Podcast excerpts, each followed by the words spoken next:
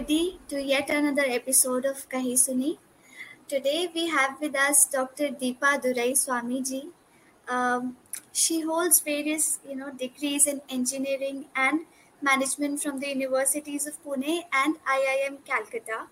Her desire to understand the agamas and make them more accessible for a modern audience led to an interdisciplinary PhD on temple management in the agamas at the Department of Sanskrit University of Madras that is now published as a book by Indic Academy. She has taught the same as an online course on the Indic, Indica Courses platform. She hopes to continue exploring this ancient system that seems to be at the core of the Sanatan Dharma practice. Uh, we welcome you, Deepaji, uh, to another episode of Kahi Suni. We are Thank very uh, happy to have you here with us. Uh, first of all, I would like to ask you uh, would you like to tell us a bit about yourself, who Deepa Duraiswamy is, and what does a day in your life basically looks like? Okay, that's the big, big question. But first of all, thank you so much for having me, and uh, uh, you know, big namaste to all your viewers. And uh, yeah, so what's who is Deepa? What does my day look like? Just when you were playing this intro, I was, I was like, don't to my daughter to not get into the uh, you know camera and shake the laptop. So I guess that is uh, me first, uh, a mother and um, yeah otherwise uh, pretty pretty you know ordinary uh, person so um, many years ago you know um, then there used to be all these websites shadi.com and matrimony.com and all that and i had to Mhm. my mom forced me to write a profile and i was like uh, Mhm. rebelling and i said okay what do i write so uh, I think I sort of paraphrased Anne Frank and I said a little bundle of contradictions. That's when you're young and you think you're the only unique person in the world, and then you realize, know, hello, there are seven billion other people, right? So, yeah, Yeah. Whole bunch of interests and uh, but one life. So, Interestingly, um, you know, your degrees contain of engineering and management, and now you told me that you're doing a full-time job as a marketer. Where does writing, you know, fit in all this, and how did writing, you know, apart from the matrimony.com thing, come into your life, yeah, I know. it that that involves a lot of creativity you know um, but apart from that uh, i think i began as a reader so the degrees are all external. But um, internally i think um, i was always interested in words. I was always interested in stories. So i used to uh, read a lot as far back as i can remember. I grew up with my grandparents for a while and they used to have all these Tamil magazines um, you know the weeklies the daily paper but uh, I wasn't so much interested in the news as I was in all these, uh, you know, slice of life stories, way beyond my age. But anyway, so I sort of read as much as I could of that. I remember reading uh, Skanda Puran in Tamil uh, when I was a class four or something. So basically, just for the story. And uh, my dad actually tell us a lot of stories. You know, like you can imagine. Um, uh, you know, like uh, a, a, a, a, like a small uh, terrace portion, single bedroom where you know we all lived, and then summer nights used to be so hot because it had a tin roof. So we all used to like go out and pour buckets of water on the terrace to cool it down, and then put mats and uh, you know like sleep facing the sky, and that was one of the most cherished experiences of my life because my dad used to you know lie down in between and to tell us stories about all the clouds passing by and we used to make shapes out of the clouds. And he used to spin all these yarns of you know um, what is going on with all these different creatures that he has just made. And uh, so i think stories are fascinating. Fantasy is the best gift that we can give a child. And um, so i guess by that yardstick i had a very rich childhood. So when you read and when you love stories you automatically want to start writing so i guess that's how writing began for me it's just something that was natural uh, when you said this, it actually reminded me of how my Nana ji, you know, when I went to my Nani's place in summer vacations, and he used to do the same for me. Uh, for me, storyteller was my Nanu. He used to narrate several beautiful stories and used to create stories. Out of thin air like a magician. so, yeah, that's what it feels like. You know, like it's magic. Yeah, yeah. exactly. And so that sense like, of wonder. Yes, absolutely. So, uh, since we have already come to the writing part, uh, how was your journey of you know writing this story? Okay, I should tell the audience first about what story we are going to talk about today. In this session, we are going to talk about uh, Deepaji's story Meenakshi, the Queen of Madurai. This story is published in the anthology named The Flight of Deities, which is inspired from the same uh, title, a book of the same title written by Meenakshi Jainji. And uh, today we are going to talk about this story, Meenakshi, the Queen of Madurai. So, uh, basically, what was your journey of writing this story, this this creating this story out of thin air like a magician? You know, the, this this story from the first draft to the final result. How did it happen? Okay, so first of all, I'm you know I am a writer in my imagination. So one of those mm-hmm. writers who wish they could be writers but don't put in the effort that is required. So most of my stories are in my head. But because you know this was Indica's call, and this uh, know I loved uh, Dr. Meenakshi Jain's book, and I thought you know this deserves to be told because stories are the best way to reach uh, you Absolutely. know a modern or any audience actually. You know the best Absolutely. way to uh, you know uh, convey even history, right? So uh, for me, the first thing uh, was like which which uh, temple am I going to pick? So and there were so many contenders, especially Multan mm-hmm. really spoke to me. You know. Uh, mm-hmm. Of the Saura worship, and uh, Saura mm-hmm. worship was a very, very strong part of our culture. Unfortunately, those sun temples are not, uh, you know, in um, use or you know in active use anymore. But Saura worship has been subsumed into Shaiva uh, mm-hmm. theology and uh, Shiva Surya or Surya is a very important part of both Shaiva, Shakta as well as the Vaishnava mm-hmm. systems because you know that again goes back to a time when Saura worship itself was a very special mm-hmm. separate kind of worship. So Multan was a strong contender, but finally I picked uh, Madurai and uh, Meenakshi very close to my heart. And after that, of course, it was a question of the characters. I, I knew the story broadly from my childhood, but uh, uh, uh there was a question of picking the characters uh, and once the characters came i think they knew what to do and uh, you know that's what they say right they have a life of their own but once you write you really feel like okay this is how they are and this is how they hmm. behave and right.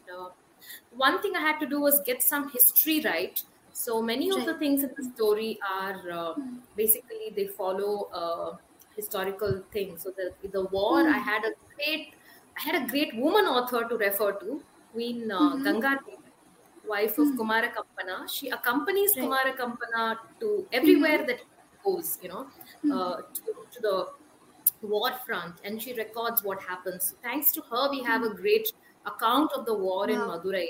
So her book is called Madura Vijayam, and uh, okay. it gives us a beautiful background. And uh, mm-hmm. so it's it's basically from uh, a lot of material is from there, uh, the actual war and how it happened, and things like that. Mm-hmm. And for that one of the instances also is from historical sources.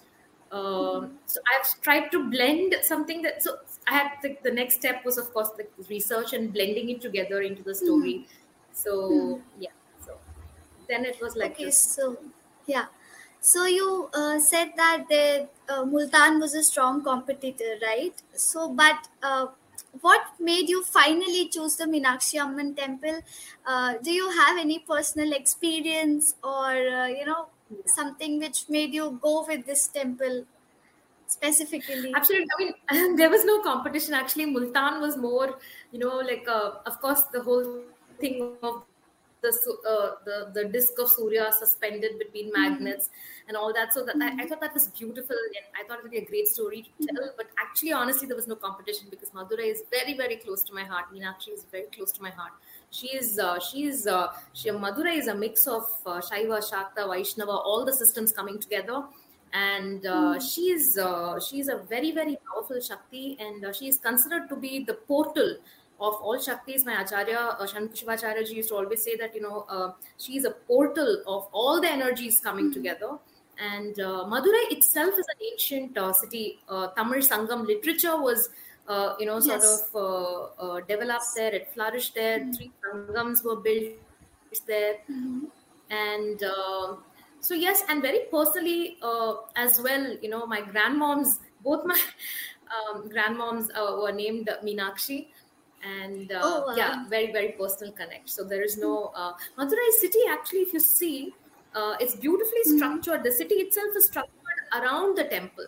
There are con- the streets are concentric circles around the temple and then you have these radial streets from the temple. So everything revolves around meenakshi. And she was a queen and she was like the goddess came down and ruled madurai as the queen of madurai. And uh, then she marries uh, Shiva as her uh, consort. So, do you have a minute? Can I tell you that story? Absolutely, absolutely. Would love to hear that story. Okay. okay, so the king and queen of Madurai were childless for a long time, and they were Shiva bhaktas. Right. So they pray for a daughter. Uh, so they pray for a. Uh, actually, sorry, they pray for the line to continue and all that. And finally, they're blessed with a baby uh, girl, I think, who appears from the uh, Havan or something. But she has, uh, you know, three sthanas. She's three breasted.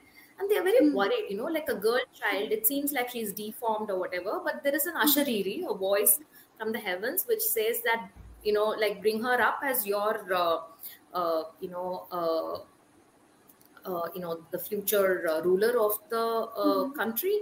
And when she meets her match the third uh, breast will disappear.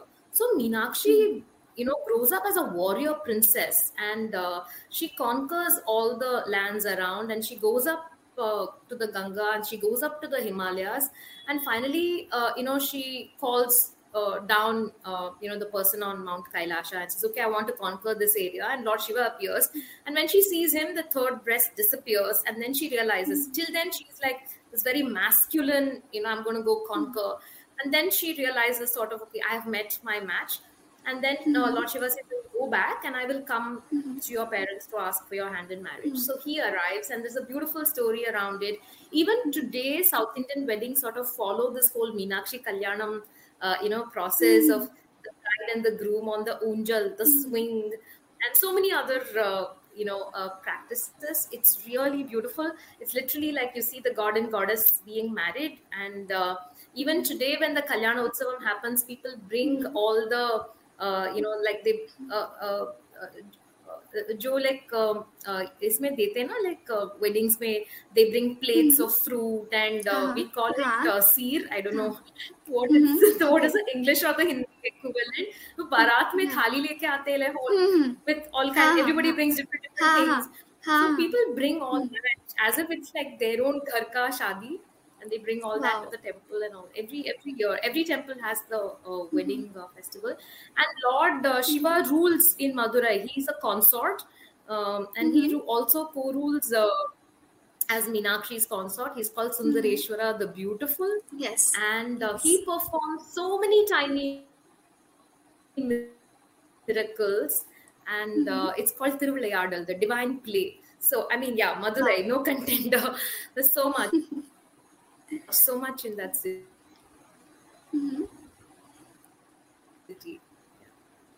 Okay, so uh, I really like this idea. I think uh, you know, you told me, ki, uh, the city of Madurai, the temple is in the center, and then the city is in con- concentric circles. So basically, this idea, ancient idea of uh, dharma in the center, and the life revolving around it, and you know, going through different stages. It's a beautiful portrayal of that. I'm i don't know if i'm correct but i feel this might portray it a little bit of that. Other than that uh, the, the the princess warrior you said you know i am always awestruck at the female warriors the the strong characters and the personalities not only the warriors but all the female characters in our ancient times they carry so much of wisdom they carry so much of valor within them so it's just it's it's beyond words to express basically uh, Absolutely. coming to the story would you like to tell us a little bit about the story before we get into the the questions about the story basically Yeah, yeah. I don't know um, how much and how to say it without sort of uh, of course, it's history, so there's really not spoiling the surprise. So I don't think there's going to be like a spoiler alert or anything. Mm-hmm. Everybody knows that. Uh, well, the temple was destroyed and the temple was built again. Yes. But uh, we this story takes place in uh, the years when uh, uh, you know uh, the Madurai Sultanate was in rule. So in the time when the temple was destroyed and uh, it revolves around the family of uh, uh, this old priest who used to be the chief priest of the temple, which is now destroyed.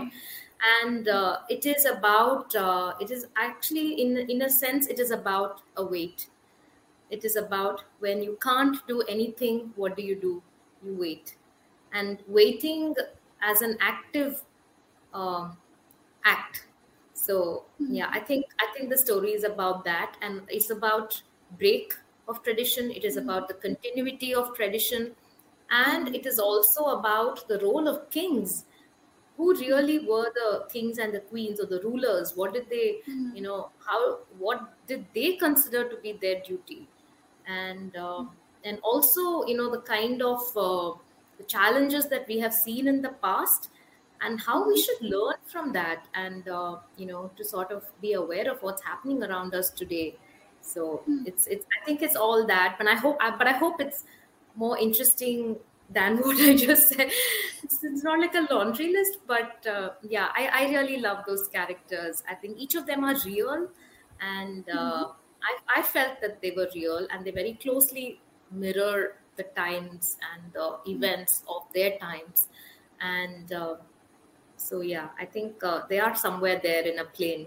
So reading the story is like accessing the lives of uh, you know that era Yeah, that's beautiful. Uh, as you said, the story is about waiting, and I really found it a very unique and quite realistic feature of your story that when these uh, temples were destroyed, when these invasions took place, there uh, it actually you know meant a lot of waiting on the part of the devotees because the temples couldn't be uh, reconstructed again right away because the invasions were taking place and you know the rulers were changing and a lot of things were going around. It was chaos literally chaos. So this wait basically people can say that this is a passive dharma in a way passive dharma i would say but it is active in its own way. And why do you think how does it helps to actually this weight to uh, to bring this dharma to us how is it brought dharma to us you know through those times where through those ruins basically through the ruins of those temples and in after the, all those invasions how has it reached us that is my question That's a great question. That's a great question because at the end of the day, even like you know, when you read Dr. Meenakshi Jain's book, it's so it's overwhelming the amount of destruction and the frequency of it. Because this culture kept getting uh, you know the onslaught was relentless. Things ke- kept getting pulled down. As you pull it put it back up they'll get pulled down. And so many different uh, you know places. And yet here we are right? So what Yet. was it? So yeah yet. So um, i think it is uh, it is uh, you know faith and it is easy to say faith but mm-hmm.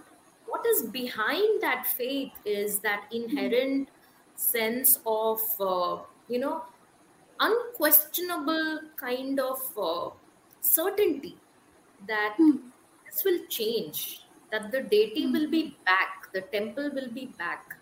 And hmm. also the reality of the deities that even if the temple is not there the deity still exists. They believed in that reality.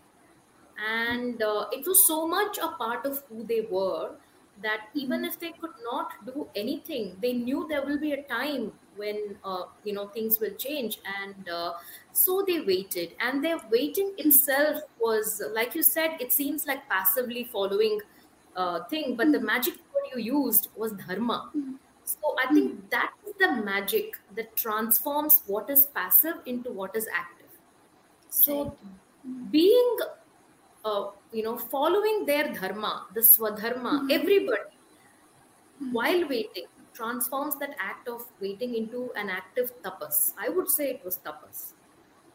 And because of our tapas because of their tapas is why these you know temples came up again and again why the gods decided to you know because ultimately if you believe it is divine will. And it was it and the tapas makes that will you know it, it brings that will into uh, reality. So i would say it is one of the most powerful things they have done which is following their swadharma without losing uh, you can say hope or faith or whatever but that certainty that this hmm. is indestructible no matter what the external reality this is eternal and it will you know come out again so Yes, I mean, I actually have goosebumps right now because I can remember all the temples which were invaded as many as 17 times, 19 times, and today they're still thriving. And you know, today they're so beautiful, and the devotees are going, and they are going to be there for another thousand years or so because Forever. I'm sure because there is faith, and this faith can move mountains, as they say, and I, I really do believe that. Uh, this faith actually you know I, I i'll stick to this word for a while a very interesting character in your story uh, Shom, som shambhu he is the dharmacharya or the priest. So the practice of having dharmacharyas and priests was pretty common during those times. All the kings ha- had you know a, a raj priest or a raj purohit we call him. So it was very important and through these priests, it was made sure that the traditions or dharma was made to carry forward in different forms and different ways.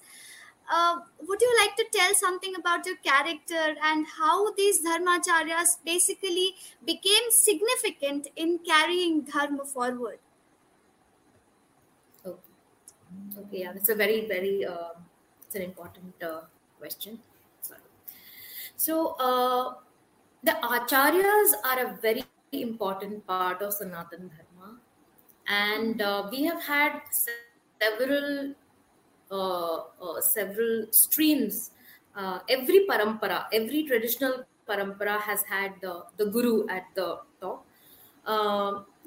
The uh, the ritual traditions, the you know the astika, the uh, uh, you know traditions that we follow, like the Shaiva, Shakta, Vaishnava, traditions have always had acharyas at the center of the practice which involves temple worship as well as worship at home so uh, the acharyas were very important not just in performing worship at the temple but also in helping you know the people uh, uh, get into the practice give them diksha initiate them into you know today we say that uh, well i believe um, you know i'm i believe in some energy but that's it. Or we say that well yeah i have like a personal connection which is all fine and you know who better than this land to sort of accept every stream of thought every way of being every way of connecting? But this was a faster way. The acharyas helped you reach there faster. They put you in an aeroplane. Why would you choose to hmm. then you know tread? I mean that is one path as well. There is a left hand path and the right hand path and all kinds of different paths right? So the acharyas were very important to because it's a jungle the path is very difficult. And they said look there is this multi lane highway or you know uh, depending on your evolution depending on what you can take you can just you know zoom there. Uh, and you know they put you on that path. And so therefore they were very uh, important. The that that journey was actually a science um, and uh, they were the conduits and they passed that on actually to their own uh, you know uh, disciples as well as to the general public. So they are very important nodes. And the shiva parampara the shaiva uh, shaiva agamas believe that at the time of diksha shiva himself comes through the acharya to give diksha. Because we believe nobody else can give you grace. In you Right. the acharya becomes shiva in order to worship shiva. So the role of the acharya is something that is very very core to our dharma and uh, they are actually the you know it's like if you hack them you hack the entire system. So which is why if you see every time there has been an invasion they target uh, you know the acharya parampara the guru parampara of the various traditions. There is always you know in the name of not understanding the uh, varnashrama dharma there is always you know they are if because you know you break that one big uh, you know continuity is broken and uh, so yes the acharyas are uh, very important. Today i would say it's very very critical. If we really want to protect our dharma you know it's it's a fractal system. It's not like it's not something which is uh, the our culture our dharma is living you know. And it's viewed just like nature is nature has fractal architecture we our Sanatan Dharma is, you know, it's like fractal architecture. If you look at the Puranas, everything is linked to everything is linked to everything because and you catch one thing, you'll get to the core. You can get to anywhere from anywhere because that's the way it's built. It's built like nature. It's nature itself, you know, and which is why it is the truth because you are reflecting what is eternal, and therefore. Um, um, sorry, I was I was about to make a point and I've forgotten. Uh, Yes, so therefore, uh, you know, uh, when you uh, break the acharyas, they sort of encode this knowledge, you know, Yes. and uh, this knowledge is not written in stone, it's not in a book, it's not inanimate, it is living in the acharya parampara. So we don't recognize that enough. And you know, it's like you take somebody, you push them into the dirt, and then you point fingers at them saying, Oh, your clothes are dirty. That's what we are doing to our Acharya Parampara. Uh, so, I mean, I, I will stop there, but uh, except to reiterate the point that, uh, you know, what is valuable is, uh, you know, encoded in our Acharyas, and we really need to preserve that. You've actually uh, made a mention of such an attack, which is uh, inspired from a real life incident mentioned in Ibn Bat- Battuta's writings, uh, Ghiyasuddin's attack. Would you like to, uh, you know, tell us a little bit about it? Yeah, so as part of the story, actually, um, uh, I had to give a background to the boy who grows up without parents. So uh, then I read that in Ibn, Ibn Battuta was the traveler, and uh, he was uh, visiting Madurai at the time of uh, around the time the story is set. One of the various sultans of uh, Madurai, uh, self-proclaimed. So Malik Kafur uh, and his uh, you know people had invaded and they had appointed a sultan but by the time they went back these people had started declaring themselves as you know dissociated from the delhi sultanate and they said okay we are uh, independent so then this was called the madurai sultanate and there were various other uh, rulers one after the other. So this one particular uh, uh, uh, sultan at the time was Ghiyasuddin and he was especially cruel. And when he was ruling Ibn Battuta had visited and he was there uh, so he narrates that they were sitting and the uh, and a brahmin and his wife and a child is brought in front of them for no other reason that they were passing by. And they hated brahmins with a you know i don't know with a vehemence. Anybody with a uh, uh, this thing the sacred thread and a tuft. And uh, they were brought and uh, Ghiyasuddin there is no inquiry there is nothing. Just for the fact that they were uh, passing by he orders them to be beheaded. So the Qazi is, you know, uh, sick to the stomach and extremely uh, uncomfortable. And Ibn Battuta says that he had excused himself and, you know, he leaves and the Sultan understands that, you know, he couldn't stomach this violence. So this is something that is recorded and apparently every day, you know, and if, especially if you were a Brahmin, you were just, you know, beheaded.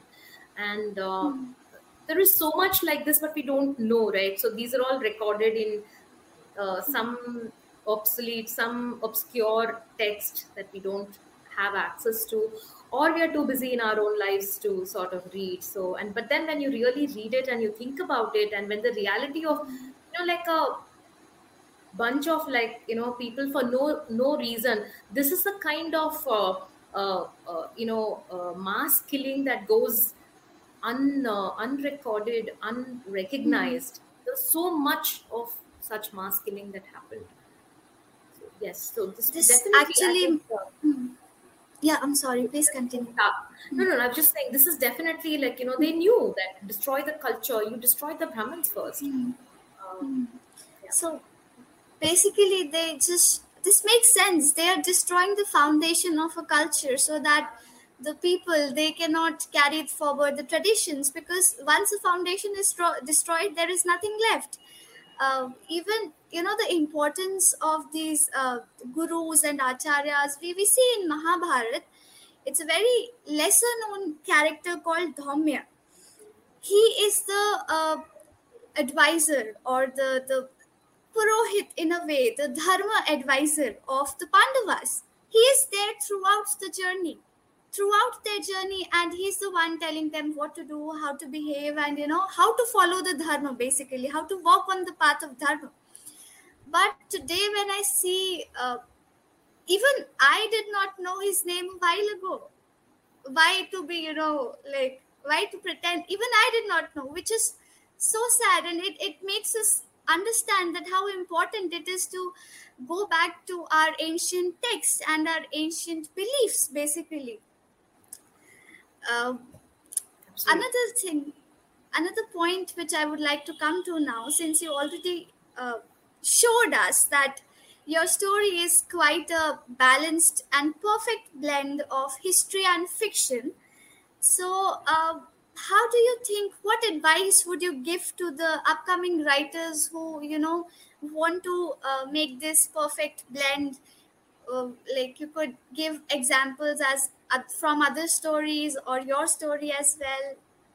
Oh, Thank you. I, I, I, am a wannabe writer. So the fact that you're asking me this question makes me feel so happy. I can't tell you. I'm in no position to give advice. I'm telling myself that I should actually, you know, uh, put my uh, sort of pen uh, on paper and uh, write. I think the key to writing is to just, uh, you know, writing and uh, mm-hmm historical fiction i would say my all-time favorite uh, you know is kalki uh, Ponniyin Selvan just got made, I guess, adapted also mm-hmm. into other languages. So, but I'm not, you know, I mean, I'm a diehard fan of uh, Ponniyin Selvan, the novel. So, uh, mm-hmm. yeah, reading is better. First, read the novel, even in the English uh, translation. And um, it's beautiful you're just transported you know to that uh, those times and those people and the way he describes Kaveri and uh, you know the festivals that happen on the riverside, etc. And of course, a lot of inscriptions. Uh, I guess he has taken uh, you know uh, many facts from. So I think historical fiction, as far as I can you know give gyan with the limited uh, sort of experience that I have, um, I would say inscriptions are a great source of information, and a lot, mm-hmm. lot of these travelogues are a great source. Mm-hmm. So I, I think we should get the this thing down the the the, uh, uh, the clothes and the uh, uh you know the lifestyle and what happened. A lot of in, in, incidents you can get from there, and you know if you're writing about temples, then inscriptions are a great source, and uh, a lot of mm-hmm. historical uh, you know anecdotes and uh, mm-hmm. you know, a lot of depending on the area that you choose and the era and the people and the culture, the region, and uh, yeah, a lot of material. I guess I would say go to the background material, get get the history bit of the historical mm-hmm. fiction uh, down mm-hmm. first. I think that's the hard work, but I think the magic is in adding you know soul to it, flesh and blood to it, and uh, otherwise it's just like a history book so the magic is in building characters who are real.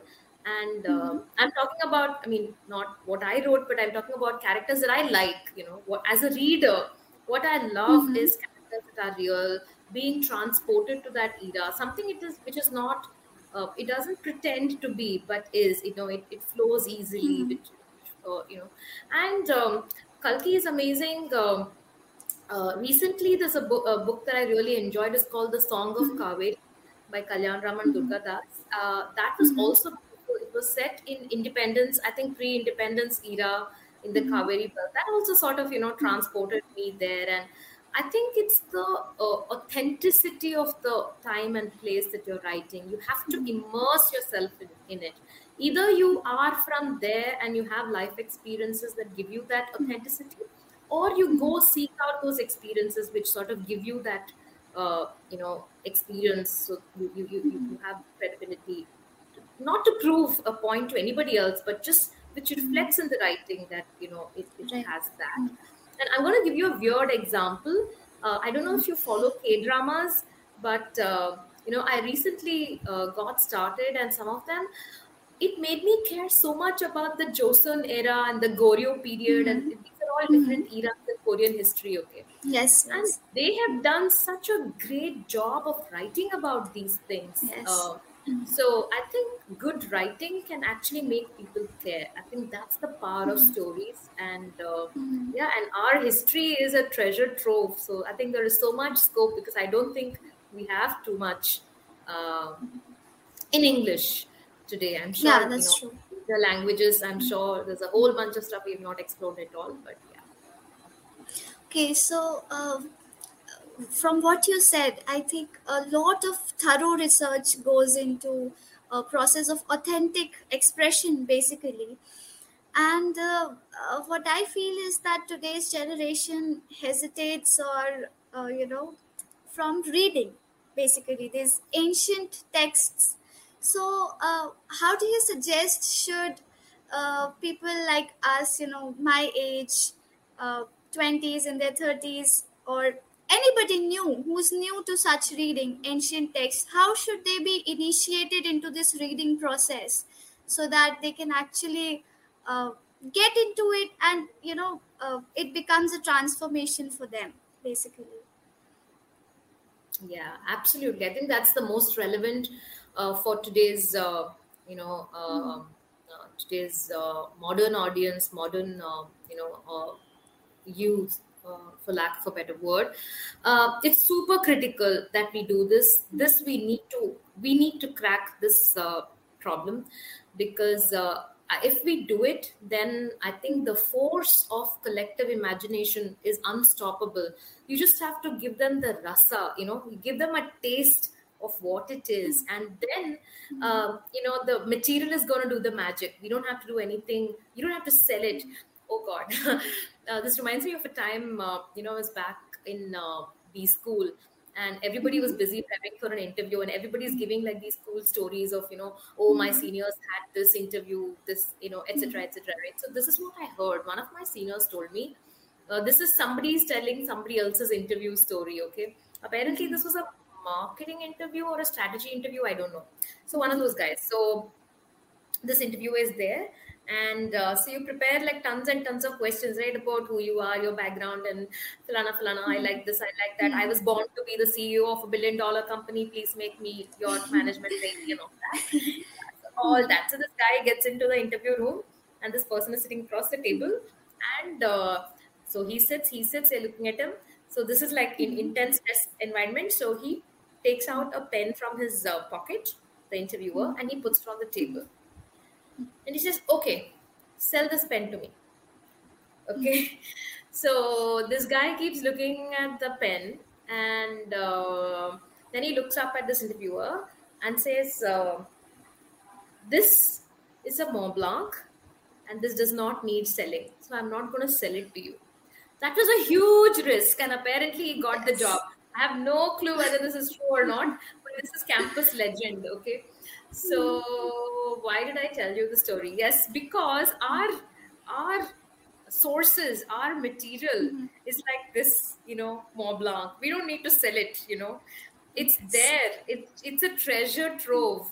Uh, when uh, Shuka says in the Bhagavatam, he says, Pibata Bhagavata Rasam. Uh, So the nectar of this Bhagavata, uh, so uh, you know you, you have to like drink it you have to experience it and it's going to make you like you know uh, uh, so uh, ambal is called madalasa. She is act- actually in the in you know she's uh, in an exalted status where you know the uh, in a, in a state of uh, you know uh, it, it is a high which is uh, uh, it, where you know you are at that level you know you've uh, it is at a it's a transcendent state which is actually they describe the deities so you aspire to that state. So what it what our treasure trove has to give us is something so exalted which is something that you know we only aspire to but we don't know if we just if we are able to communicate to this generation that what you seek mm-hmm. is there and beyond what you seek because we are a generation of seekers it's not that i would not say that you know uh, every i mean we are human beings right we evolve and every generation has evolved to be better and you know they're seekers they uh, you know i, I mm-hmm. wouldn't uh, put them down but i would say that they just need to be shown that you know this is in the map you just have to put the cross there and say okay this is where this x is what you're looking for because they are mm-hmm. running helter skelter they don't have a map i think we need to make like we need to say okay this is the map and this is the x where you need to go and they will find a way to access they will figure out i need to learn sanskrit i need to go you know this is an easy way to learn i need to code in this and i'm you know mm-hmm. so much interdisciplinary work can be done Absolutely. artists musicians mathematicians geologists chemists biologists everybody can find something and make their own professions better.